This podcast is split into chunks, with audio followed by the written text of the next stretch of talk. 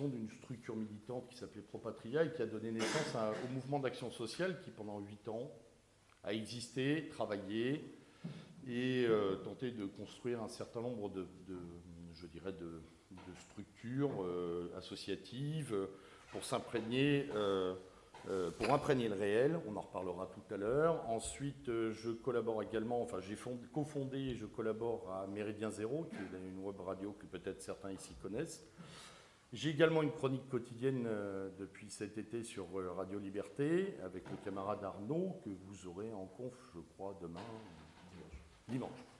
dimanche. pour moi. Et puis, euh, voilà, après, pas mal d'autres activités éditoriales dans divers supports de presse. que dire d'autre Voilà, je crois qu'on a fait à peu près le tour, toujours actif, toujours donc euh, jeune en pensée et en action, puisque c'est ça l'action et l'activité, euh, ce, dont nous allons parler aujourd'hui. Alors, avant de, démarrer, je voulais, je voulais remercier hein, euh, les organisateurs et les membres de l'Académie Christiana pour la qualité de cette semaine. Hein. Alors, je n'ai pas vu, évidemment, je ne fais qu'un passage éclair, je n'ai pas vu la totalité des intervenants. J'ai vu leurs noms, j'en connais un bon un bon paquet, il faut être honnête, quelques-uns en tout cas. Et je connais aussi leurs qualités intrinsèques, je connais la, qualité de leur, de leur, travail. Donc euh, je voulais euh, saluer auprès de vous les organisateurs, ceux que je connais, Julien, Victor et tous les autres, toute leur équipe, pour, euh, pour, bah, pour pouvoir réunir un tel plateau qui par, qui, par son éclectisme, finalement, forme une belle synergie. Et c'est un fait remarquable. Soyez très conscients de la chance que vous avez de pouvoir participer à ce type euh, d'activité et d'expérience. Euh, ce sont de véritables centrales à énergie, c'est quelque chose qui vous nourrit, corps, âme et esprit, et c'est essentiel euh, à, votre projection à venir dans l'espace qui est le vôtre, quelles que soient vos activités, votre âge et votre type de relation au monde. C'est très important, donc qu'ils soient tous remerciés et salués pour ce travail remarquable. Alors, nous brandissons, euh, nous brandissons nos drapeaux et nous entonnons des chants face à un conglomérat oligarchique qui a liquéfié l'espace social et qui a totalement subjugué l'appareil étatique. Boum. Alors c'est beau, ça peut être romantique et motivant, c'est probablement quelque chose qui entraîne une partie de la jeunesse, mais ça ne fait pas, cela ne peut pas faire une stratégie de combat pour nos principes et pour l'instauration de l'ordre que nous souhaitons selon nos vues.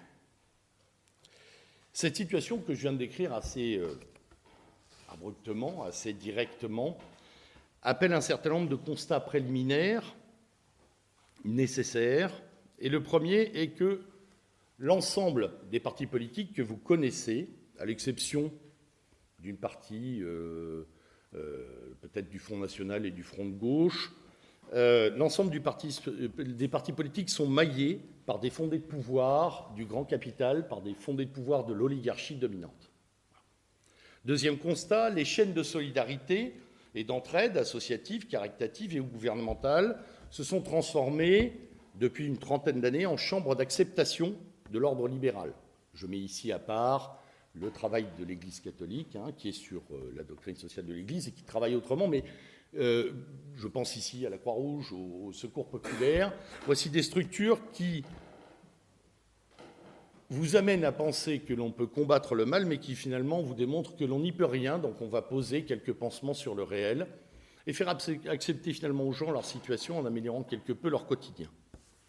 Le conglomérat, euh, oligarchique, euh, qui est dominant, organise, orchestre le réel par ses courroies de transmission médiatique, par l'hypersécurisation apparente, qui est en fait un contrôle sous-jacent, et par la consommation de masse. En bref, l'ingénierie sociale tourne à plein régime, nuit et jour, contre nous, contre le sens, contre la compréhension du monde. L'État n'est plus qu'une forme de bras armé de cette oligarchie qui a deux missions principales la contrainte idéologique, qui doit conduire à l'acceptation, et le prélèvement fiscal, financier, l'impôt, la retenue, qui doit permettre la poursuite de ses missions, de contraintes, et qui assure un contrôle des masses par une précarisation rampante et permanente. Nous travaillons donc, et c'est le, point de départ de, de notre réflexion, nous travaillons donc en atmosphère de défaite. Le système a gagné, il est dominant, il est omniprésent, et euh, s'il n'est pas omnipotent, il tend à l'être. L'appareil de domination s'emploie d'ailleurs en permanence à nous répéter, et au besoin à nous l'asséner, qu'il nous domine, qu'il contrôle, qu'il s'occupe de tout, que nous n'avons plus à nous inquiéter de rien. Euh, notre liberté lui est dévolu, notre sécurité, il s'en occupe, il a des spécialistes partout. On reviendra sur cette notion de spécialisation qui est très intéressante. Et puis, s'il y a encore des gens qui osent lever la tête et euh, finalement ne pas être complètement d'accord avec cet ordre des choses, eh bien, on peut les éliminer ou en tout cas contrecarrer leur action euh, pour que cet état de fait devienne, terminal. Alors, travailler en atmosphère de défaite, ça n'est pas être défaitiste. Absolument pas. Et tel n'est pas mon propos, sinon je serais resté à la maison, bien tranquillement, à regarder le monde tomber. Non. Travailler en atmosphère de défaite, c'est comprendre que nous ne pouvons agir que par le réel et pas par le rêve, euh, euh, je dirais le fantasme, euh, choses dans, lesquelles baignent beaucoup de nos contemporains. Ce que j'appelle d'ailleurs très souvent la pensée magique. Pour les maladies, on va bien trouver quelque chose. Quand il n'y aura plus de pétrole, on trouvera bien quelque chose. Ce système est mauvais, mais quelqu'un va bien finir par nous sauver, etc., etc. Pensée avec une béquille, pensée supplétive, pensée finalement de gens qui délèguent et qui laissent aux autres le soin d'organiser la vie. Deux questions se posent alors. Comment en est-on arrivé là? Ah, On va le faire très rapidement. Et comment en sortir surtout? C'est ce qui est intéressant. Alors j'en vois déjà certains se dire, mais oula, c'était quoi le thème de son intervention euh, On n'était pas sur action sociale, action politique, faut-il choisir? Eh bien, je crois que nous sommes au contraire au cœur de ce que je vais vous dire et au cœur de notre problématique. Parce que la question de l'action nécessite de répondre prioritairement à la question de l'efficacité de l'action. Tocqueville disait agir, agir pourvu que l'on s'agite bien souvent, l'action politique, sociale, se résume, malheureusement, à des formes, sinon orchestrées, en tout cas théâtralisées, d'une agitation stérile. C'est très dur de le dire, c'est très difficile de le dire, c'est très douloureux à dire, on a des exemples multiples. J'ai le regret de dire que la manif pour tous est un échec sur ce plan-là, tout comme la lutte contre la loi El Khomri. Finalement, tout est passé, finalement, tout est entériné, et finalement, nos politiques ne reviendront sur aucune de ces deux lois. Déjà, les grands chantres de la droite qui s'étaient montrés dans les manifs pour tous sont en train de nous dire on ne va pas revenir là-dessus, c'est tendu, c'était un sujet épineux, il faut faire attention, etc. Tous ceux qui avaient combattu la loi El Khomri sont aujourd'hui maintenant à dire qu'il faut réformer tel ou tel article, qu'il y a des points intéressants, etc. On est sur un phénomène de digestion permanente et on est donc euh, sur un questionnement qui est celui de comment rendre notre action, si petite, si infime soit-elle, comment la rendre efficace Et comment aussi comprendre que pratiquement les 50 dernières années d'action politico-sociale n'ont servi finalement presque à rien, sinon à permettre une domination oligarchique accrue. Alors bien évidemment, il reste des pôles de résistance Là, je simplifie le débat, j'y suis obligé pour vous donner ce cadre. Il y a bien évidemment des éperons, des épines, des murs, euh, je dirais des foyers de résistance. Il en existe. Sont-ils efficients? Tournent-ils à plein régime? Sont-ils organisés et orientés comme il le faut? Rien n'est moins sûr et nous allons voir pourquoi. Il y a dans les stratégies politiques qui ont, euh, qui ont pris place au XXe siècle deux types de stratégies, et je vais vous démontrer pourquoi et comment elles sont devenues des stratégies d'échec. La première, c'est celle issue des réflexions révolutionnaires ou contre-révolutionnaires, qui est la stratégie de la confrontation, très vivace au XXe siècle. Très vivace au XXe siècle parce que l'appareil de contrôle le permettait encore. Il y a un regain au 21e sous une autre forme, et nous en parlerons plus tard, qui est très intéressant, qui, est, qui peut être aussi une stratégie porteuse. Mais en tout cas, de la façon dont elle a été majoritairement pratiquée, la stratégie frontale, violente, qui aboutit parfois même à des phénomènes de guérilla, à des attentats, hein, est une stratégie dont le système maîtrise globalement les paramètres. Alors vous allez me dire, oui, mais euh, il maîtrise les paramètres, mais il y a quand même des attentats. Oui, il y a une tension, il y a des tensions. Les tensions ne sont pas incompatibles avec le fonctionnement de l'oligarchie capitaliste, pas du tout. Je dirais même d'ailleurs qu'elle participe à euh, la capacité qu'a le système à maintenir un ordre global avec un chaos contenu. Réfléchissez avec moi, l'ETA, l'IRA, les Palestiniens, le FLNC, les guérillas sud-américaines, tout ça, tout ça sont des phénomènes qui ont été extrêmement proéminents à leurs époques, mais qui ont été totalement digérés. Aucune de ces structures n'a survécu à son étape révolutionnaire. Aucune.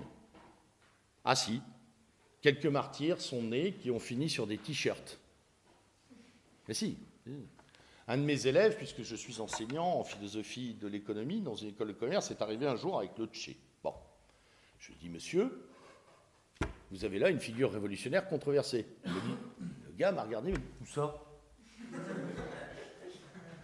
Ah non, mais il est bien, lui, euh, j'ai un copain qui est le même. Ça fait mal quand même, hein ça s'appelle l'oubli, l'anomie, la disparition. Très intéressant. Enfin, très intéressant, très douloureux pour tous ceux qui, à un moment, ont cru que euh, ces filières-là étaient porteuses d'espoir. Depuis la Seconde Guerre mondiale, pratiquement aucune monnaie révolutionnaire ou contre-révolutionnaire n'a produit de contre-pouvoir en Europe et en Occident. Ailleurs, dans d'autres régions, quand cela servait certains intérêts, je pense ici à Yasser Arafat et d'autres, certains y sont parvenus. Ce qui faisait dire à un de mes anciens profs de sciences politiques qu'un révolutionnaire est un chef d'État qui n'a pas encore réussi. Ça ne marche plus aujourd'hui, c'est très difficile. Mais il existe, euh, comme je le disais tout à l'heure, une, nouvelle forme de stratégie de confrontation hybride qui est fort intéressante, qu'on a pu voir à l'œuvre à Sivens ou à Notre-Dame-des-Landes. Alors évidemment, c'est loin de nos rives.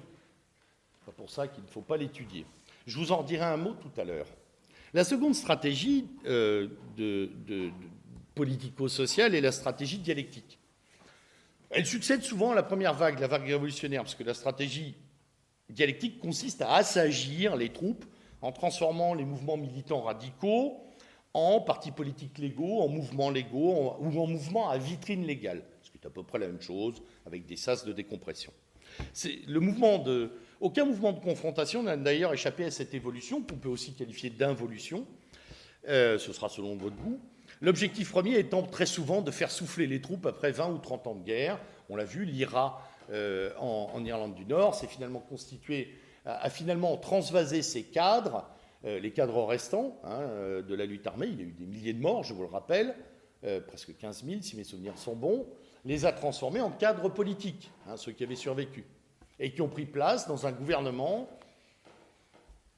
qui, dans bon gré mal gré, tente de faire quelque chose, c'est très difficile, mais en tout cas, euh, euh, ça permet euh, d'arrêter l'hémorragie dévastatrice des cadres, d'arrêter l'hémorragie liée à la lutte armée, liée à la confrontation directe, à l'emprisonnement, à la privation de droits civiques, etc., au, confinement. Cette stratégie dialectique est celle de, ce qu'on appelle la seconde étape. Hein. C'est la stratégie qui permet d'adopter finalement comment dirais-je, qui permet d'adopter un profil, un profil de coopération. On accepte les codes politiques du jeu démocratique, dit démocratique, et on engage un combat principalement sur le champ électoral, le, la bataille des idées, euh, des propositions économico-sociales. Finalement, on s'adapte. Mais en s'adaptant, je l'ai dit tout à l'heure, on adopte. Et en adoptant, on se transforme. Et c'est ça qu'il faut retenir. On ne gagne jamais avec des règles du jeu définies par l'adversaire. C'est une des grandes constantes de la politique. On ne gagne pas avec les règles du jeu de l'adversaire. En s'employant à respecter un cadre discursif, des usages légaux, on se transforme progressivement et l'on ressemble de plus en plus à ceux à qui l'on s'oppose. C'est normal, puisqu'on débat avec eux. Ce processus n'a pas, bien évidemment, échappé à l'oligarchie dominante, qui connaît sa puissance dissolvante et qui connaît sa capacité à digérer les euh, oppositions. Elle propose d'ailleurs régulièrement, cette oligarchie, à ses plus farouches opposants, des strapontins électoraux, des postes honorifiques.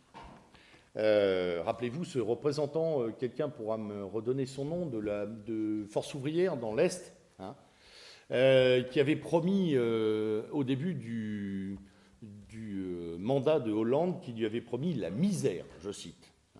C'était sur les sites métallurgiques, les fonderies, Vendrange et Gandrange, etc. Eh bien, en fait de misère, ce brave homme euh, a été, il y a 18 mois, candidat du Parti socialiste à une élection municipale. Euh, la misère, c'est lui qui l'est devenu et qui finit par l'incarner. Misère des idées et misère de son opposition. Il y en a des exemples comme ça, des kilomètres. On a d'anciens syndicalistes déchus, hein, euh, Thierry Lepant, le dernier en date, qui va s'occuper de la langue française. Après avoir été gentiment euh, viré de la CGT pour avoir refait faire son bureau et son appartement à grands frais. Voilà, on est dans un système qui digère et redigère et remachonne. Un des exemples très connus de cette usine à recyclage, c'est le, mince. Et voilà, le nom m'échappe. Le club de Paris, là, aidez-moi. non, non, non, non, pas le PSG, très bon celui sur lequel Emmanuel Ratier a écrit son bouquin, Le siècle. Le siècle. Au siècle, vous trouvez évidemment euh, tous les représentants de l'oligarchie, euh, grandes puissances financières, euh, grands agitateurs de, la, de la grande industrie française, ou en tout cas des grands secteurs des services, puis tout un tas de gens, comme des anciens syndicalistes, quelques professeurs très connus, des engagés politiques, qui, eux, viennent là, finalement, à la gamelle. Et quand on prend le pédigré de ces gens, et Emmanuel Ratier l'avait fondamentalement bien fait, je vous engage d'ailleurs à, acheter son ouvrage sur le siècle, vous avez des centaines de lignes bibliographiques sur les gens qui, qui, euh, fréquentent euh, ce centre de pouvoir et de puissance. Et vous voyez que tous ces gens ont eu des engagements très durs dans leur jeunesse, qu'ils ont eu euh, ils ont défendu des positions farouchement euh, anti-système pour beaucoup. Euh, ils ont été, pour certains, les chantres d'un certain nombre de, voix révolutionnaires, et puis ils se retrouvent à casser la croûte au milieu des petits fours et du champagne, avec M. Partouche, avec le président d'Aviva, avec le etc. Et tout ce petit monde s'entend fortement bien, à tel point que Nicole Cotta, ancienne de la CFDT, est devenue patronne du siècle une ancienne syndicaliste, est devenue présidente du siècle. Ça n'est pas rien. Faut-il pour autant Tiens, j'avais d'autres exemples marrants. Vous avez Alexis Tsipras et Gianfranco Fini en Europe, hein, qui sont des exemples récents de digestion par le système de gens qui avaient, euh, qui avaient démarré un système d'opposition. Je vous rappelle Tsipras, vous voyez qui est ou pas? Bon.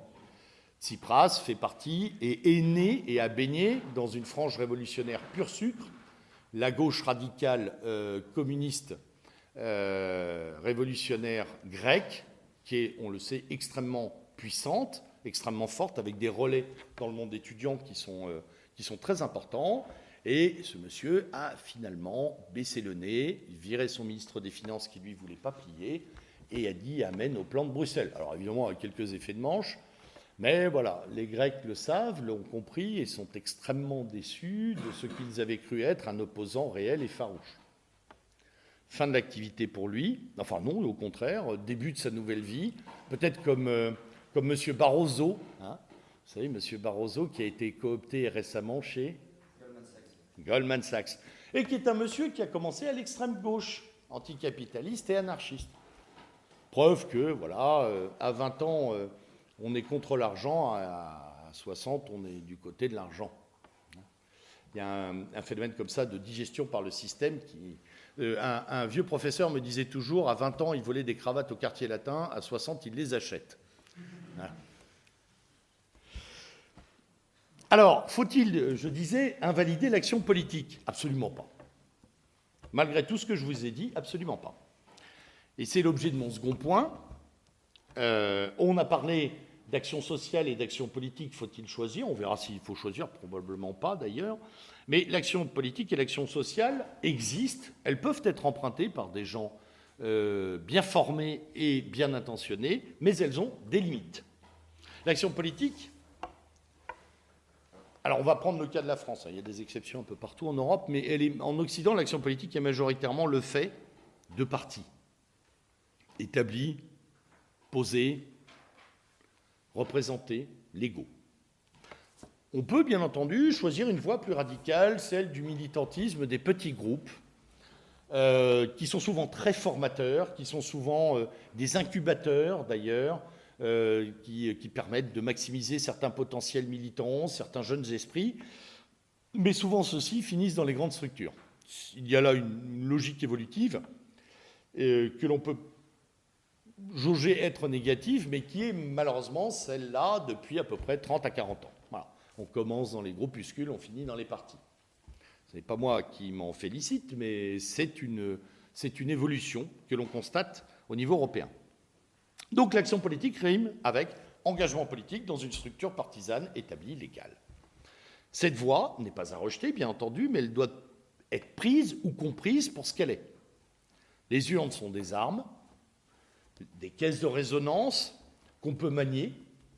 Nous sommes tous d'accord. Hein. Même l'action politique euh, locale peut avoir une résonance forte. Je pense ici, euh, peu importe qu'on pense du personnage, hein, euh, c'est porteur de sens. Robert Ménard à, Béziers, hein, qui, a réussi quelques coups d'éclat, qui arrive à marquer le réel, à planter des drapeaux dans le réel et à faire quelque chose d'autre à partir de, du mandat qui lui a été donné, sachant toutefois qu'il est limité, surveillé par un préfet qui est très pointilleux d'ailleurs, et par un tribunal administratif qui le marque à la culotte. Donc il ne peut pas tout faire. Il, fait tout ce qu'il peut, mais il ne peut pas tout faire. Pourquoi? On revient sur ce que j'ai dit tout à l'heure. La problématique, c'est que d'autres ont écrit le cadre constitutionnel, légal et euh, directif dans lequel nous vivons, et que ces règles euh, sont édictées par ceux qui gèrent aujourd'hui notre système. On ne peut pas soustraire l'action politique à ces règles de gestion. Elles deviennent donc euh, les, grandes bornes de cette action politique. Et on doit y ajouter, malheureusement, des drames humains que sont l'individualisme et la cupidité. Là aussi, on va revenir sur un truisme, le pouvoir corrompt, ce n'est pas une obligation. En tout cas, l'appétence de pouvoir peut corrompre, et surtout, euh, l'ego et sa maximisation par l'individualisme qui est dans notre, dans notre monde qui est maximisé, qui est promu d'ailleurs. On verra comment euh, ça se traduit sur le plan social. Euh, cet individualisme et cette avidité, cupidité de pouvoir euh, génèrent, et vous avez des exemples à foison en période pré-présidentielle, je ne sais plus à combien de candidats on est pour cette course. Je m'étais arrêté à 14, mais il paraît que Benoît Hamon s'est aussi déclaré en primaire. Donc on a des poulains partout avec des petites écuries qui pensent que le matin en se rasant, ils vont pouvoir changer ce pays, mais qui pensent surtout qu'ils ont une importance énorme au regard de même. Montebourg aussi va y venir, je crois, euh, comme, information sans plus. Tous ces braves gens euh, ont une haute opinion d'eux-mêmes et pensent pouvoir manœuvrer le réel, alors qu'en fait, ils vont surtout continuer à gérer ce qui est à gérer et ce qu'on leur demande de gérer.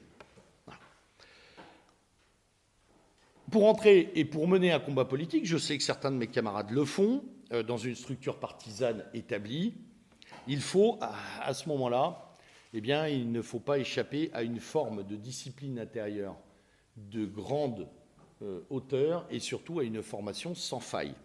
Je, renvoie même à l'idée d'impersonnalité active du cher baron Julius Evola, hein, cette distance intérieure qu'on peut avoir vis à -vis de l'objet, qui permet d'agir pleinement et consciemment, sans y avoir une implication, euh, je dirais, euh, sensible. C'est comme de nager avec des requins. Au bout d'un moment, ça doit devenir fatigant. Hein. Euh, c'est un sport épuisant, surtout pour les, belles âmes. la politique n'échappe donc pas à l'humain, vous le savez, vous le voyez, le théâtre nous est présenté quotidiennement, et l'humain n'échappe pas à cet individualisme qui maintenant est une norme sociale. La seconde limite, qui est une limite macro euh, à l'action politique, tient au fait que l'accession au pouvoir ne signifie plus l'accession à l'action. en tout cas plus obligatoirement. Car le pouvoir n'est pas non plus obligatoirement la puissance. Ça, c'est une problématique qui se développe depuis une quarantaine d'années, euh, majoritairement en Occident, mais on le voit ailleurs, on en discutait tout à l'heure avec un camarade, la Chine, d'autres pays émergent sur ce plan. Euh, le pouvoir sans la puissance n'est pas la capacité d'agir.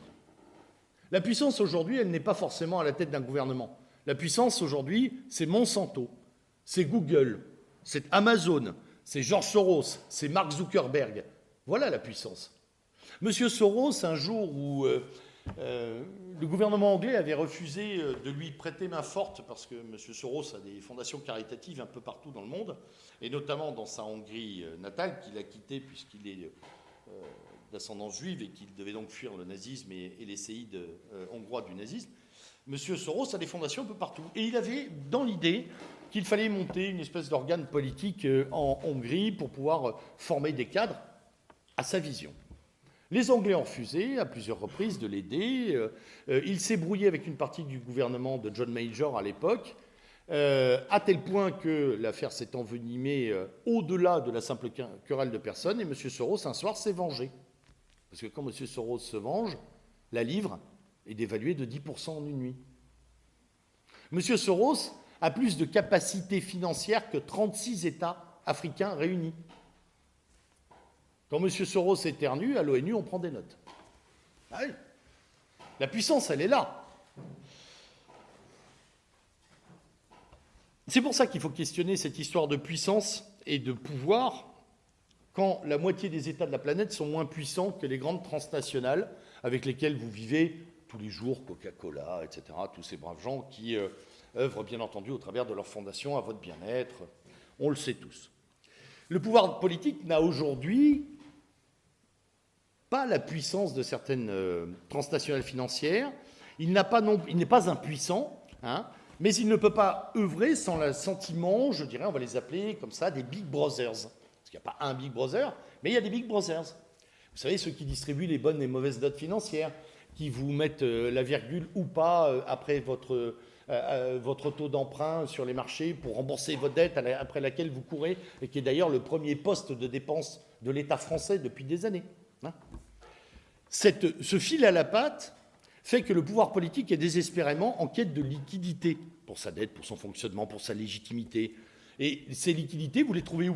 Ben, Vous les trouvez dans les États pétroliers, vous les trouvez dans les banques, dans les fonds de pension, dans les trusts énergétiques, dans les géants des services, de la génétique, vous les trouvez là. Rien ne peut se faire sans eux. En tout cas, pas pour tout le monde. Sauf à être, ce que je disais tout à l'heure, dans le leadership du continuum de gestion libérale, c'est-à-dire sauf à être les États-Unis, à être la Chine, à être euh, la City de Londres, hein, parce que c'est plus la City que le, Royaume-Uni, en fait, finalement, qui est intéressant en Angleterre. Hein. Euh, j'ai souvenir d'une vidéo intéressante qui s'était passée il y a quelques années à Davos. Le ministre d'un petit État européen, je ne sais plus si c'était la Hollande ou un jeune État balte en arrivage. Vous savez, Davos, c'est la rencontre des grands financiers de la planète. Et ce brave bonhomme passait un grand oral devant tous les grands financiers qui ne se cache pas. Hein. Je veux dire, on n'est pas dans le complotisme. Hein. Les gens sont là, en costard cravate, un whisky à la main, tout va bien. Bon. D'ailleurs, c'est ce qu'ils ont dit à Sarkozy quand il a voulu faire une autorité de mesure et de contrôle bancaire. Ils ont dit tout va bien, on va s'en occuper. Il a juste fait un effet de manche, il en est très coutumier, et puis ça s'est arrêté là. Donc ce brave monsieur, vous trouvez la vidéo sur Internet. Hein. Vous tapez Davos, euh, vous tapez, euh, euh, National Conference Prime Minister, et puis vous trouverez, je ne sais pas si c'est Hollande ou Estonie. Alors le, le bonhomme est là et il dit J'ai privatisé la poste. Bien, bien, bien. J'ai privatisé les services sociaux. Très bien, très bien. L'hôpital est en voie de privatisation. Très bien. Alors tout le monde applaudit, etc. Puis à la fin de sa longue énumération, douloureuse pour lui, j'avais l'impression, à côté de lui, il y a un gars qui est un, type dont personne ne retiendra le nom d'ailleurs dans l'histoire, mais qui est un type très puissant, puisque c'est, c'est finalement un représentant de plusieurs fonds de pension américains. il écoute avec un air sévère d'ailleurs. Il écoute le Premier ministre, et quand le Premier ministre a fini son énumération, un peu essoufflé et fatigué, l'Américain le regarde et il fait And so? Et alors? Et alors, l'autre se retourne, le Premier ministre, et il dit Mais qu'est-ce que vous voulez que je privatise? Le gouvernement? Rire dans la salle, réponse du camarade américain Et pourquoi pas? On rit? Eh bien, écoutez, regardez le nombre de gens de chez Goldman Sachs qui sont dans les gouvernements européens et vous comprendrez que les gouvernements sont en voie de privatisation. des gens qui ont créé, qui génèrent, qui gèrent et qui font prospérer une crise économique sur laquelle ils font des marges gigantesques, remplacent les gouvernants en leur disant Bon, écoutez, euh, vous n'avez pas réussi à jubiler le chômage, on va s'en occuper nous-mêmes. Pompiers pyromanes.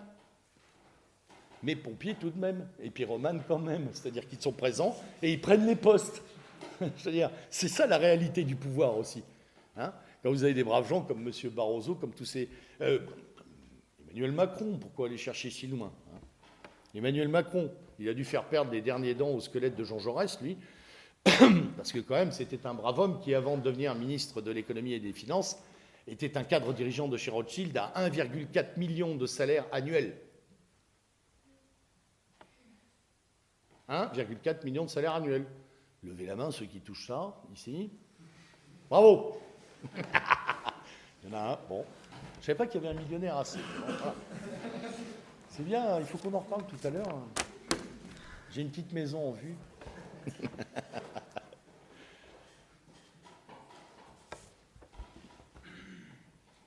De fait, on peut parler à certains endroits et pour pas mal d'États finalement d'une souveraineté économiquement limitée. Ce pouvoir, sans la puissance financière, ou décoopté de cette puissance, ou en demande de cette puissance financière, n'est donc plus un pouvoir global, mais un pouvoir dévolu, un pouvoir de gestion sous contrainte, je dirais même de suggestion. Et cette euh, suggestion descend jusque dans les appareils politiques. On ne peut rien sans réseau et on ne peut rien sans réseau financier. Hein. C'est les fameux plafonds de verre de, notre ami Deleuze hein, qui disait euh, euh, Vous voulez vous présenter à la présidence de la République? Pas de souci, vous pouvez le faire, mais vous n'avez pas un rond. Donc vous ne pouvez pas en fait. C'est Debord ou Deleuze J'hésite. Bref, pas très important. Pourquoi? Parce que l'élection présidentielle, aujourd'hui en France, nécessite une centaine de millions d'euros. C'est un cadre démocratique et pourtant, c'est un cadre limitatif. Et sans argent, vous ne pouvez rien faire. Sans l'argent des fonds de pension chinois, M. Obama n'aurait jamais été élu. Je vous défie de trouver sur les deux mandats de M. Obama une parole violente contre la Chine. Il n'y en a pas. J'ai fait la vérif, il n'y en a aucune. On discute avec les Chinois, tout le temps. Mais bon, pas de Tibet, rien du tout, plus rien n'existe. Évidemment, la moitié de sa première campagne électorale était financée par les fonds de pension chinois. Voilà une limite du pouvoir politique. Ça ne signifie pas qu'on ne puisse pas faire des choses. Je vous l'ai dit tout à l'heure, notamment l'action locale peut être très payante. Une mairie, voire même une région, si elle est bien administrée, ça peut être quelque chose de sensible. Mais là, même pour la région, on est dans un enchevêtrement financier qui fait qu'on est tributaire de l'argent qu'on va nous prêter ou pas. Quant à l'action sociale, l'action sociale, elle, on serait tenté de penser qu'elle pourrait être une forme de refuge. La politique est malade de ses représentants, elle souffre de suggestions financières, eh bien on va essayer de faire quelque chose dans l'espace social. L'action sociale n'intéresse personne. À part une frange de l'ultra-gauche historique, ils commencent à vieillir, ces braves gens, pour qui action sociale rythme avec flux migratoire et intégration, hein, ils sont encore dans le doux rêve des années 70, L'action sociale n'intéresse personne. Nous l'avons euh, expérimenté au mouvement d'action sociale pendant de longues années. Nous avons monté des tas de projets sociaux. On nous a applaudi, on nous a salués, on nous a donné une petite pièce de temps en temps. Et mon camarade Jean pourra vous dire pas grand-chose. Et, euh, et, bien souvent, on s'est débrouillé tout seul. Parce que l'action sociale se heurte à deux problématiques. L'une résultant enfin les deux finalement résultent de la modernité. La première, c'est que dans une société précarisée, ubérisée d'ailleurs, hein, où tout le monde devient son propre patron pour être de plus en plus pauvre, euh, personne ne veut regarder en dessous pour voir là où éventuellement il pourrait tomber. Euh, ça, c'est l'expérience, c'est le vécu. Très peu de gens, finalement, sont en capacité de regarder ce qu'est la déchéance sociale, et qui est réelle depuis 20 ou 30 ans, et qui ne fait qu'augmenter. Euh, parce que cette déchéance sociale est une forme de miroir de la perdition, de miroir de la possibilité de s'effondrer. Or, comme la société est entièrement précarisée, tout le monde a l'impression qu'il peut tomber. C'est vrai d'ailleurs, tout le monde, enfin beaucoup de gens tombent. Pour euh, nous qui avons fait énormément de maraudes sociales de nuit auprès des SDF, on est très vite passé euh, de Jean-Louis, le vieux pochetron 40 ans de rue, lecteur assidu de Nietzsche et, amateur de bon vin français, au jeune garçon de 25 ans mis à la porte de chez lui, à la jeune femme enceinte d'une trentaine d'années qui a perdu tout lien social, etc. En deux ans, un an, un an et demi, les gens dans la rue au plus mal. Oui, oui, tous les jours, par milliers, par dizaines de milliers, dont la plus tranquille indifférence de euh, notre euh, population. Alors, évidemment, pas tout le monde. Je sais ici que certains d'entre vous sont engagés dans l'action caritative, notamment, et c'est très bien. Mais c'est autre chose. L'action sociale, ce n'est pas seulement ramasser ceux qui sont tombés victimes du capital et victimes d'une loi libérale extrêmement dure. L'action sociale, c'est les réarmer en tant que citoyens et leur proposer des alternatives qui puissent leur permettre d'aller combattre, de retourner au combat et en tout cas de, trouver des formes de réinsertion qui soient autres que celles qui les ont fait tomber. Mais, ça ne marche pas parce que d'abord on en a peur, les gens en ont peur, ça c'est un premier réflexe, je viens de vous le dire, et ensuite parce qu'il y a, il y a autre chose qui a vraiment travaillé ces 50 dernières années dans l'espace social, c'est la privatisation. Chaque occidental a intégré l'échelle de valeur produite par le capitalisme. Et cette échelle, en termes tout à fait symboliques, définit que toutes les activités qui étaient, c'est ça le mot privatisation, hein, toutes les activités qui étaient dévolues au bien public, à l'espace public, sont restituées à une propriété privée. Et de fait, chaque occidental a intégré en fait, chaque, occidental a, privatisé son humanité. C'est là que ça va très loin. Ce que j'appelle d'ailleurs le grand contentement de soi-même. Les gens sont extrêmement, individuellement, extrêmement contents d'eux-mêmes. C'est une vraie maladie, ça d'ailleurs. Hein. Ils sont toujours contents d'eux-mêmes. Et comme ils sont très contents d'eux-mêmes, ce qui n'empêche d'ailleurs pas une souffrance sociale forte, eh bien, ils sont très contents d'être au-dessus de celui qui est moins bien et qui va moins bien. Et euh, dans ce cadre-là, ils ont deux réactions. La première, que je n'aurais pas cru voir en, Europe il y, a, encore une vingtaine d'années, mais qui était directement issu du système libéral américain, c'est eh ben, il a qu'à se lever plus tôt, aller bosser, il y a des moyens, il y a de l'argent, il y a du travail, hein, il faut qu'il fasse quelque chose. Absolument aucune compassion, un coup de pied aux fesses, d'ailleurs d'autant plus symbolique qu'il n'est pas administré euh, sinon virtuellement. Hein. ils ont qu'à travailler, tous ces feignants, etc. Et le deuxième, le deuxième effet euh, qui se coule, c'est l'angoisse. Ce pauvre m'angoisse, parce qu'il est plus pauvre que moi, il me rappelle que je pourrais être aussi pauvre que lui. Donc le social n'intéresse personne parce qu'on est dans le triomphe de l'individualisme, consommatoire d'ailleurs, et qu'on est dans le triomphe de l'intérêt individuel qui détruit l'intérêt collectif.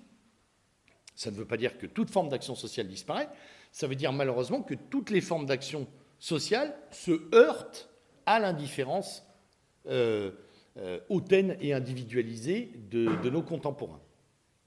Au point même d'ailleurs, et ça c'est le paradoxe final, que l'action caritative euh, non religieuse est maintenant sponsorisée par des grandes fondations, elles-mêmes issues des grands trusts internationaux. On en arrive à des éléments assez incroyables où les gens qui vous mettent sur la paille sponsorisent votre survie. Hein? Il y a la fondation Aviva, il y a la fondation Nestlé, qui font de la belle écologie à deux balles, qui, font, euh, qui construisent des shelters pour, euh, pour telle ou telle association, on y met trois SDF dedans, on dit c'est formidable, etc. On a résolu le problème social. On n'a rien résolu du tout.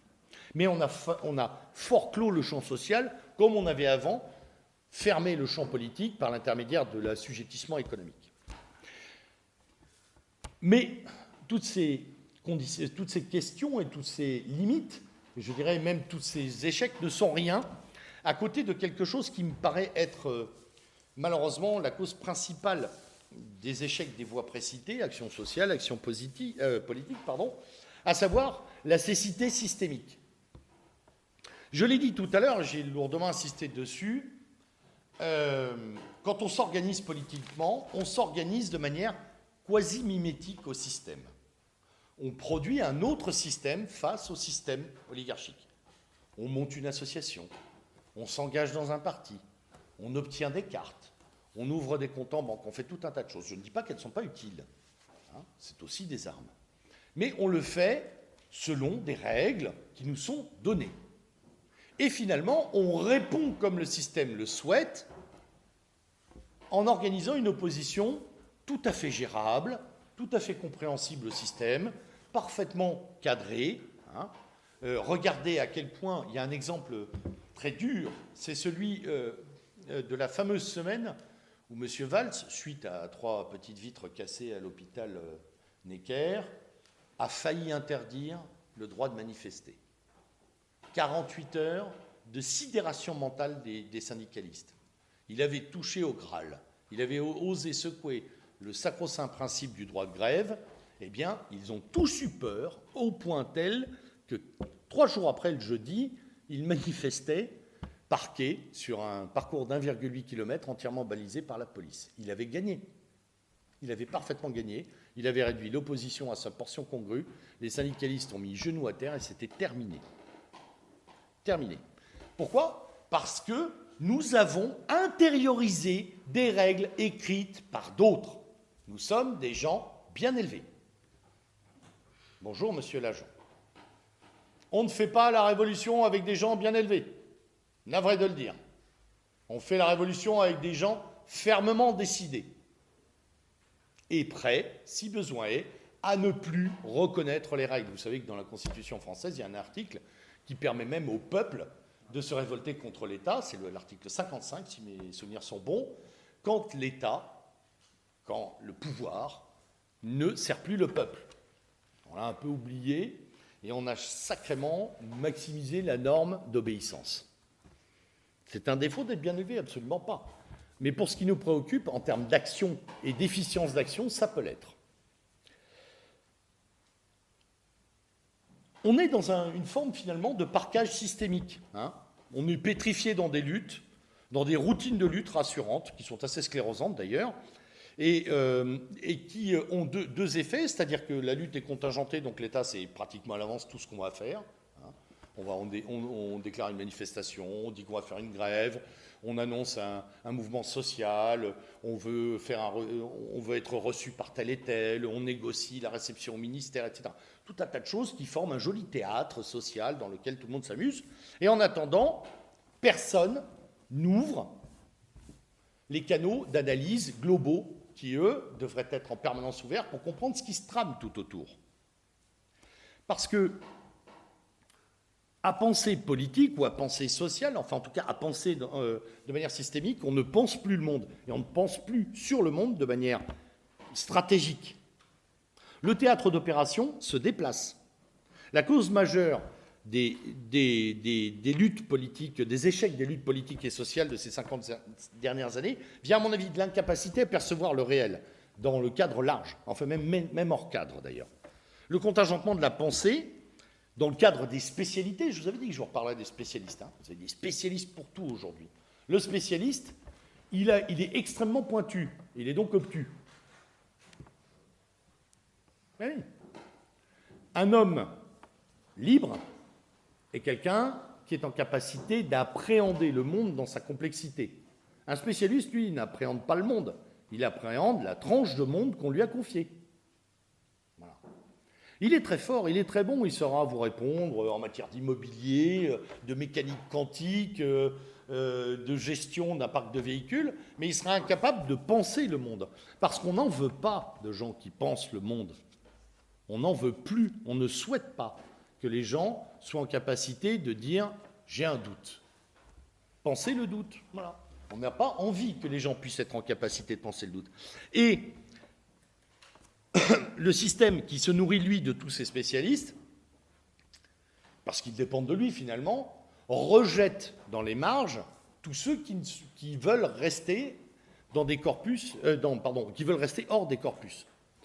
Regardez, enfin, il y a beaucoup de gens très jeunes ici, mais pour ceux qui sont un peu plus âgés, les 30 dernières années ont vu disparaître quasiment toutes les émissions télévisées qui faisaient intervenir des gens qu'on appelle les penseurs. C'était des gens qui n'étaient pas forcément très spécialisés, mais qu'on invitait régulièrement parce qu'ils avaient une vision des choses, avec laquelle on n'était d'ailleurs pas forcément d'accord, puisque la télé a longtemps été très à gauche, et donc nous présentait des penseurs très à gauche. Mais révoltés, mais désinstallés, mais avec une pensée en mouvement. Or, ces gens-là ont tout à fait disparu au profit de quoi? Au profit d'une d'une overdose, il n'y a pas d'autre mot, d'une surdose de spécialistes. Sécurité, alimentation. Vous avez vu comme c'est anxiogène on nous, fait flipper à longueur de reportage. Hein.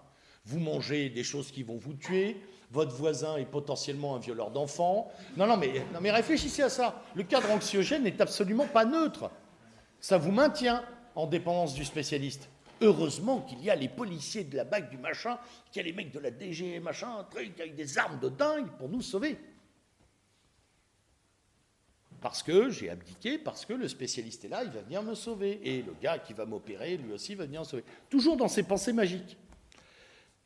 En fait, le réel, aujourd'hui, il est très différent. Vous savez, c'est l'histoire de la matrice, on va ouvrir les yeux, on va sortir de la matrice. Le réel est très différent de ce, que, de ce que véhiculent les discours sociaux, les discours politiques. Aujourd'hui, le réel, il fonctionne sur un binôme extrêmement simple, concentration-expansion. On est très, très loin de notre petite action politique ou de nos, euh, de nos actions sociales.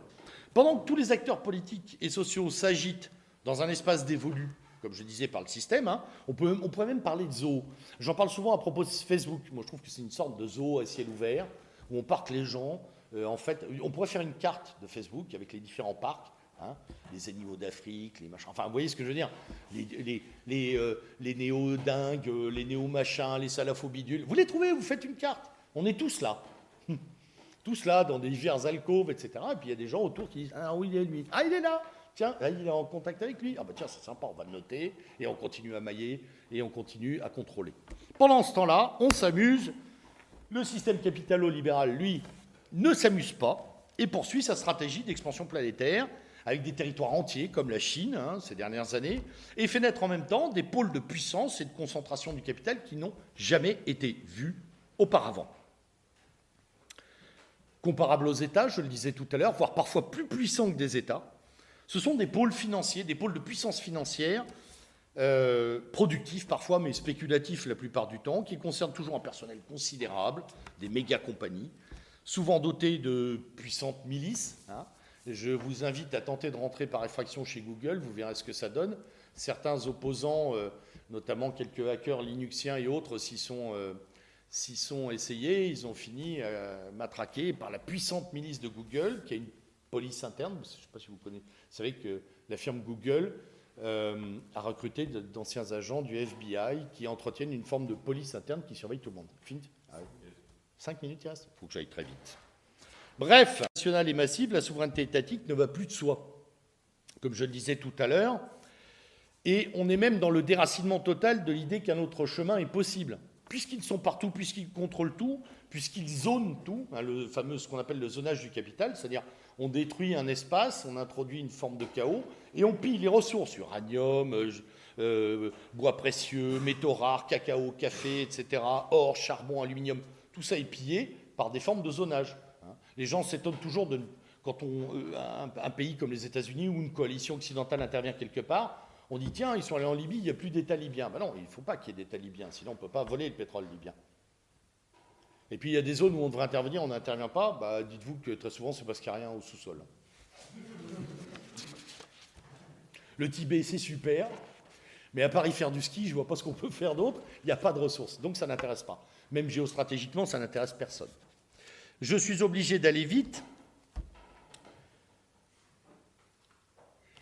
Je, passe donc, je voulais vous parler de Daesh sur ce plan-là, qui est en fait une firme aussi, il faut le voir comme, tel. Donc on est, sur un phénomène planétaire qui, a, euh, euh, qui est d'ailleurs évité par la plupart des, euh, analystes autorisés, qui est pourtant fondamental pour orienter notre action. C'est le territoire qui est touché. Ce n'est pas l'espace social ou l'espace politique, c'est aujourd'hui le territoire que les transnationales s'approprient. Et le territoire, c'est évidemment le territoire et ceux qui y vivent. Que croyez-vous que le TAFTA nous amène à partir de 2017 hein, La privation du droit qui va conduire à la privation euh, du droit salarial entièrement et qui va conduire à la privation des conditions de travail, la privatisation, pardon, des conditions de travail qui lui-même va amener finalement à la privatisation de l'espace territorial. Un, analyste euh, chinois disait en riant, le 21e siècle finira par Coca-Cola Land, Googleville, et on y est. Les grandes firmes transnationales achètent des terres. Les grandes firmes capitalistiques achètent des pays entiers. profitant d'ailleurs de la crise qu'ils ont générée. Le port du Pirée, plus grand port de Méditerranée, appartient pour moitié aux Chinois, pour l'autre aux Qataris. Il n'est plus grec. les, Grecs ont tout vendu, même les îles. Hein. Au point où ils en sont, de toute façon, euh. Qu'est-ce que vous croyez d'ailleurs que, encore une autre notion qui se balade, le fameux loyer à la propriété hein, J'aurais pu en reparler, j'ai pas le temps d'en reparler, mais vous savez, vous achetez une maison, vous payez pendant 30 ans, vous devenez propriétaire. L'idée capitalistique, c'est qu'un jour, quelqu'un vienne vous voir et vous dise Ok, votre maison a une valeur locative de 1500 euros, eh bien, vous paierez un impôt de la moitié. Donc, vous avez payé pendant 30 ans et vous êtes de nouveau locataire de votre propriété. Comme ça, vous, avez devez une forme de rente désinstallée. C'est une précarisation constante. C'est le territoire qui intéresse aujourd'hui le pouvoir. Et le territoire, il est soit intéressant, soit pas intéressant. Je vous renvoie à Gulli et la France périphérique. Il y a des zones entières de ce pays qui sont désertifiées, qui sont délaissées, décharnées, plus d'État, euh, ou très peu, euh, peu de présence policière, pas d'administration, les commerces sont détournés, l'hôpital est renvoyé à 30 km, etc. etc. À tel point qu'aujourd'hui, d'ailleurs, dans notre système, on a des soins à deux niveaux. N'accouchez pas dans la Creuse, quoi, mesdemoiselles. Tendu. Moyenne, 35 km de route pour accoucher si vous voulez aller à l'hôpital. Si vous voulez faire ça à la maison, tant mieux. Mais euh, sinon, à l'hôpital, euh, tendu. Voilà. Un certain nombre de gens ont compris ça, mais malheureusement, ils sont assez inaudibles. On, a beaucoup parlé des gens du Comité Invisible, euh, qui, est, une formation d'ultra-gauche assez particulière. Alors, le bouquin à nos amis, euh, d'ailleurs, définit un certain nombre de ces paramètres. L'espace social est liquéfié. Je le disais tout à l'heure, l'État-nation est sous une forme de tutelle transnationale. Il est donc très difficile de se dire qu'est-ce que je vais faire Qu'est-ce que je vais faire dans cet espace-là? Oui, l'espace social est liquéfié, je n'ai pas eu le temps de le développer, hélas. Mais euh, il y a une incidence absolument dévastatrice, c'est celle d'Internet. Internet a mais, euh, véritablement dissous les rapports sociaux. Je ne dis pas que l'espace social n'existe plus, je dis qu'il est en train de mourir, tranquillement. Et d'ailleurs, au prix d'espaces fantasmés dont je vous parlais tout à l'heure, bien plus contrôlables que les espaces réels. On contrôle moins ce qui se passe dans un bistrot que sur Facebook, hein, sachez-le. Voilà. Donc euh, les, espaces d'expression sociale disparaissent au profit d'espaces virtualisés qui ne sont pas du tout privés mais publics. Cet accaparement de puissance est un accaparement de substance. En fait, ce qu'on vise avec l'accaparement territorial, c'est nous. On vise à, s'accaparer ce que nous sommes. La lutte est donc une lutte à mort, c'est euh, une lutte de principe, c'est notre vision des choses ou la vision des choses d'un monde privatisé de contrôle global. Que faire? Eh bien, je crois que, je vous l'ai dit tout à l'heure, la notion de militantisme ayant euh, malheureusement euh, trouvé ses limites, je crois qu'il y a une nécessité vitale à reprendre l'offensive en apportant sens et cohérence là où nous sommes, sans demander la permission, sans passer par des canaux organisationnels classiques et légaux, associatifs ou autres. Le rayonnement que nous devons porter, euh, est un rayonnement qui doit être d'ailleurs plus humble que les anciennes avant-gardes éclairées du militantisme, qui avaient toujours soi-disant un train d'avance et qui n'ont jamais rien gagné et que, euh, voilà, euh, je le disais, soit des strapontins au pouvoir, soit des cachots. La, réalité, c'est qu'on a plus affaire à être citoyen aujourd'hui qu'à être militant. On a plus affaire à incarner une forme de citoyenneté engagée, vigilante, prévoyante, rayonnante, qu'à être dans une, dans une militance fermée, communautaire, groupal, très euh, sympathique. Vous savez, ce petit cocon chaud où on a, on a tous le même vocabulaire, euh, les mêmes expressions, des codes, etc., même vestimentaire. On s'y entend, quoi, entre nous. Oui, mais l'objectif, c'est pas entre nous. L'objectif, c'est notre peuple. L'objectif, c'est tous ceux qui nous environnent. C'est vers eux que nous devons tourner notre intelligence, notre capacité vitale, notre capacité à agir pour leur faire comprendre justement ce que je disais tout à l'heure, qu'une alternative est largement possible. D'autres gens sont intervenus sur la décroissance. Je ne vais pas déployer les chemins du possible, mais il y en a plein. Et surtout, ils ne sont pas limités par nos petites alcôves limitantes. Ils doivent être donnés, je dirais presque. Euh, on doit aller nourrir nos concitoyens, mailler euh, le peuple d'un certain nombre de principes, d'un certain nombre de marqueurs qui puissent lui permettre de reprendre un peu l'espoir et surtout la volonté de ne pas se laisser digérer par le système. Investir le réel, investir tous les champs de lutte, Refuser l'opposition mimétique, sans permission d'ailleurs, c'est une lutte finalement ontologique. Et je disais tout à l'heure qu'il y avait des formes, euh, de nouvelles formes de militance qui étaient intéressantes. Je vous ai parlé de Sivens, de Notre-Dame-des-Landes. Eh bien, dans ces endroits-là, des gens ont concocté un, je dirais un petit, cocktail qui peut parfois être explosif d'ailleurs, hein, qui a donné lieu à des confrontations violentes, mais qui était surtout fait euh, d'une idée maîtresse qui était celle de euh, on n'a pas le droit, on s'en fiche. Alors ça, c'est limite aussi, c'est-à-dire que chez eux, il y a aussi une espèce de, de, je dirais, de, caste nobiliaire militante qui est un peu casse-pied, mais pour la plupart des gens, réinvestir le territoire, comme à Sivens ou ailleurs, c'était se réapproprier le réel. C'était effectif. On n'était pas juste là à compter après coup, a posteriori, en disant Ah, c'est dommage, on a raté, on a perdu. Non. Là, les gens sont allés expérimenter un certain nombre de moyens de lutte. Je ne dis pas qu'il faille tous mettre des dreadlocks et s'engager dans la lutte armée à Sivens, c'est pas le problème. Mais il faut avoir cette espèce de, je dirais, de d'effronterie permanente de dire, eh bien, si on veut le faire, on peut le faire. Voilà. On a le droit de le faire. Profondément. Pourquoi? Parce que c'est notre terre, c'est notre peuple, c'est notre pays, c'est magnifique. Il y a un génie permanent qui peut s'y développer. Nous sommes héritiers d'une histoire grandiose. On n'a rien, on a à rougir de rien sur ce plan-là. Faisons les choses comme nous le faisons, mais aussi avec un peu d'humilité. Dans les bases militantes, on a très souvent construit le réel à partir de machineries euh, euh, euh, philosophico-politiques, de théories, etc., sans voir que si les idées, on est bien d'accord, enseignent, les mots enseignent, ce sont les exemples qui entraînent. Et bien souvent, on a manqué d'exemplarité dans le réel. Nos citoyens, nos concitoyens n'ont pas besoin de 30 km de discours. Ils ont besoin de voir que si on fait quelque chose, c'est possible. Un jardin potager, une, euh, j'en sais rien moi, une, euh, des, cours du soir pour les enfants du quartier, n'importe quoi. Mais c'est possible à faire, et quand ça se manifeste, eh bien les gens y croient. Ils ont besoin de sens et de cohérence. Un dernier exemple que je vous livre, puisqu'on a été directement impliqué dans cette affaire. Vous avez tous, j'espère, suivi euh, l'histoire de Saint-Rita. Bon.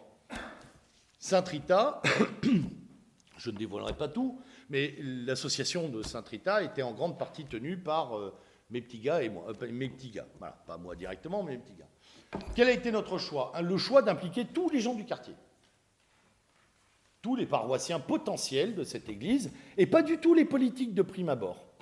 On n'est pas allé vers les groupes militants. Pourquoi? Parce que, c'est ce qui s'est d'ailleurs produit sur la défense de Saint-Rita euh, passive, telle qu'on l'a voulu d'ailleurs, parce que sinon tout le monde serait arrivé avec sa bannière, son autocollant, son slogan. Hein, vous savez, oh, on a gagné, c'est nous, on a défendu Saint-Rita. Personne, Saint-Rita n'appartient pas à un groupe politique. Pas plus qu'à Verdun, quand le rappeur a été finalement débouté de son concert pour le centième, la centième de Verdun, euh, la victoire n'appartenait à tel ou tel groupuscule qui avait guignolé sur Internet. Non, Verdun n'appartient à personne qu'à ses morts. Il manque de l'humilité chez le militant. Comprenez? Il y a une nécessité de retrouver, je, dirais, un canal euh, de connexion avec nos, concitoyens, avec le peuple, par l'exemple, et pas forcément par les mots et les déclarations groupusculaires. Il est très très important de comprendre que cette manière de s'organiser, donc de l'organique, est, probablement la meilleure opposition au système, à la systémique. Opposer au système, l'organique. On ne peut pas, comme je le disais euh, l'autre jour à des camarades, j'organise un certain nombre de choses dans l'endroit où je vis, et je disais, voilà, on veut faire des cours de soutien parce que l'école où les enfants sont nous plaît moyennement et que finalement ils suivent les programmes de l'État. On n'a pas à fonder une association, on organise des cours de soutien.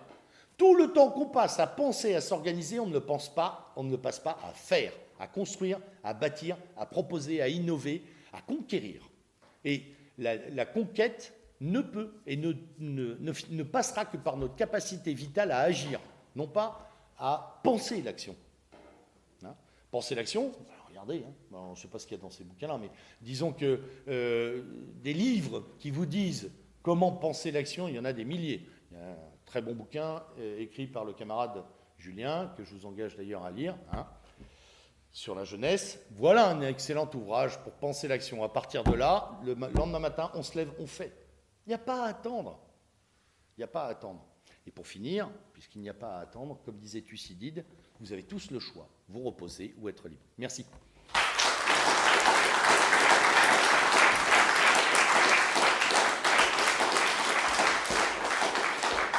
Alors, je suis navré, j'en avais probablement pour deux heures encore, parce que j'avais des parties entières. Je me suis encore, je me suis encore mis dedans en dépassant l'heure. Voilà. Ben, pas de souci. Est-ce que quelqu'un, euh, est-ce qu'il y a des petites questions ou est-ce qu'on est suffisamment en retard pour ne pas laisser place aux questions? On peut, on peut laisser passer une question. Euh, c'est à faire de, de se lancer. Euh, mais il ne faut pas trop qu'on se prolonge. Sinon, c'est pas grave, c'est pas, pas très gênant. On peut se voir, on peut se voir dehors après. hein. Non? Alors là, c'est- ventre creux fatigué ou? Oui. Oui, euh, au tout débuts, euh, vous avez dit que dans, le- dans le système politique, en gros, il y avait deux qui étaient enfin, anti-système, enfin, c'est le Front National et le Front de Gauche. Euh, enfin, le Front de Gauche, on sait tous que Mélenchon, il en a. Oui, mais je parle pas de Mélenchon, je parle je parle d'éléments constitutifs, notamment de, notamment un de ces, euh, un de ces, euh, un des penseurs du Front de gauche qui est décédé il y a peu d'un cancer, qui était, euh, qui était un économiste excessivement intéressant, qui était, une personne, euh, pas encore domptée, si vous voulez, par le système. Ce que j'appelle, euh, ce- ce- ces partis qui, échappent aux appareils d'État sont des gens qui sont encore vertébrés et suffisamment costauds pour maintenir une ligne. Dans le temps et dans l'espace, ils ne tiennent jamais très très très longtemps. Mais en tout cas, ils existent. Tout n'est pas. Voilà. Après, en dehors des partis établis, dans l'écologie radicale, dans diverses structures militantes, dans des groupuscules, vous trouvez plein de gens bien, très très bien. Mais ils ont moins voix au chapitre que les partis dominants, c'est très clair. Voilà. Ils n'ont pas, pas au gâteau. Oui, monsieur. Tout à l'heure, on parlait du- des partis politiques au départ, comme sont dans la Révolution, etc. Ils sont intéressants, et quand ils sont au pouvoir, c'est des gens qui cherchent le capitalisme, tout là. Est-ce que vous pensez que euh, l'espoir que certains vont mettre en Front National peut euh, retomber une fois qu'ils sont au pouvoir Non, non, non. Alors, en fait, c'est pour ça que je parlais d'une personnalité active. Il n'y a pas d'espoir à nourrir. Il y a un travail à faire.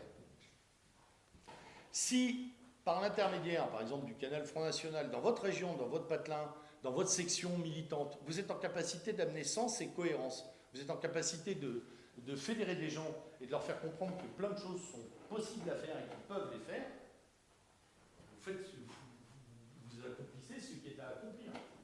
Après, se dire, euh, euh, comme dans pensées magiques, de dire ah, quand on sera au pouvoir, ça va être. Non, ça va pas être.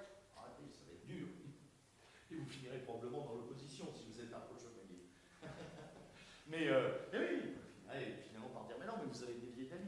Mais euh, voilà, il y a un certain nombre de systèmes de compromission qui font qu'on ne peut pas faire autrement. Aujourd'hui, dans les, dans, il y a ceux qui ont écrit le texte et ceux qui le suivent. C'est pas nous les constituants. C'est pas nous qui avons écrit tout ça. Donc, euh, malheureusement, on joue avec ces textes-là. Maintenant, je sans parler d'espoir, mais en parlant d'efficience d'action, si vous pensez que vous êtes efficace, être efficace dans votre domaine, dans votre section militante et politique, faites-le. C'est un très bon travail. Il ne faut pas s'interdire quoi que ce soit. Mais il ne faut pas rêver non plus.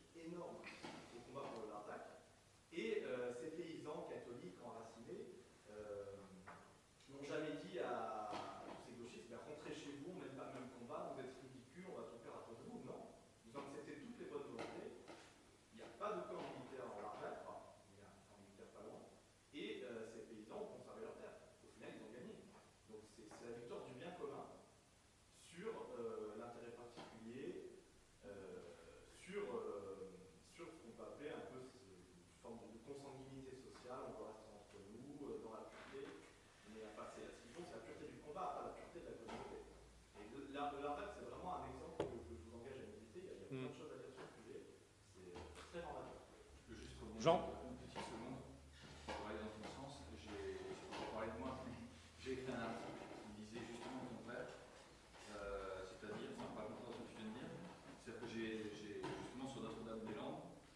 Oui, mais c'est pour ça que je disais qu'il y avait des limites tout à l'heure. Euh, Notre-Dame-des-Landes, il y a eu des involutions. Euh, l'échec de Notre-Dame-des-Landes, l'échec au final de Sylvain, en grande partie, vient justement de l'ultra-politisation des moyens oui. C'est-à-dire que parce que les gauchistes sont sectaires, ils acceptent personne d'autre,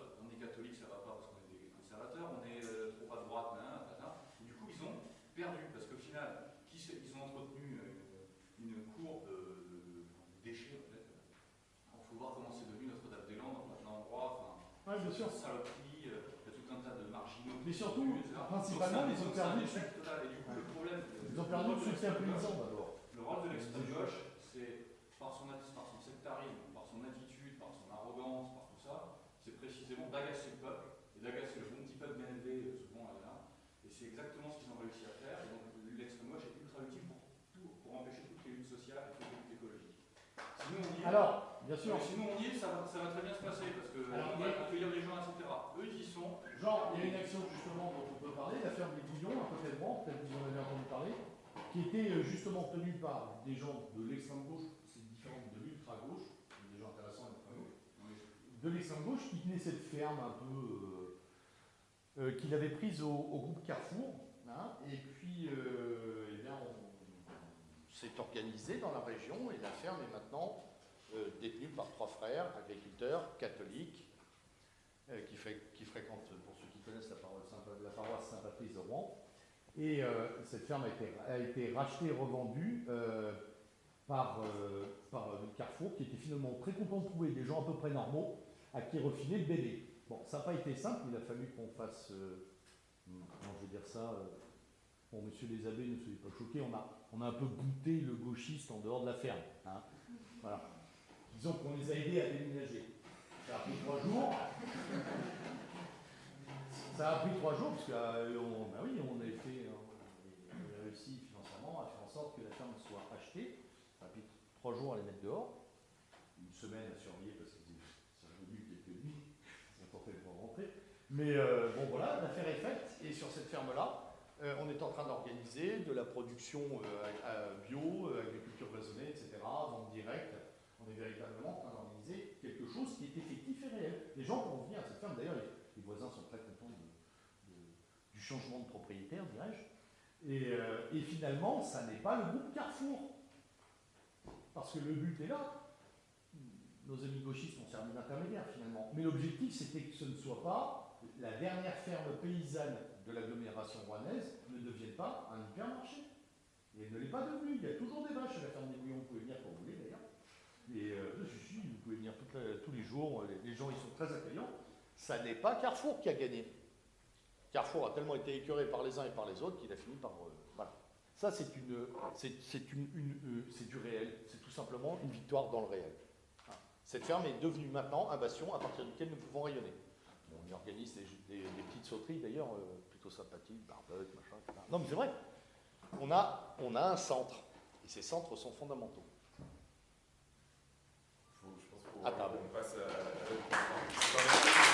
Merci. Oh, je suis bien, ouais, j'ai tout un parmi nous encore. euh, Bon, je vais voir, euh, soit Jean, euh, je sais, pas- je sais pas comment il se débrouille, il a un train à 13h, je vais peut-être le déposer, ou il est peut-être... euh, Bonjour Monsieur le Breton, tu, vas bien Oui, je te ferai ça. Ok. C'est c'est toi qui gâches maintenant Ouais. Tu faisais travail sur, sur quoi? Sur euh, s'engager, peser hors du champ pays. Ah bah tiens, ça fait suite à tout ce que je viens de... Je m'en doute. Bonjour Et on reconnu, mais-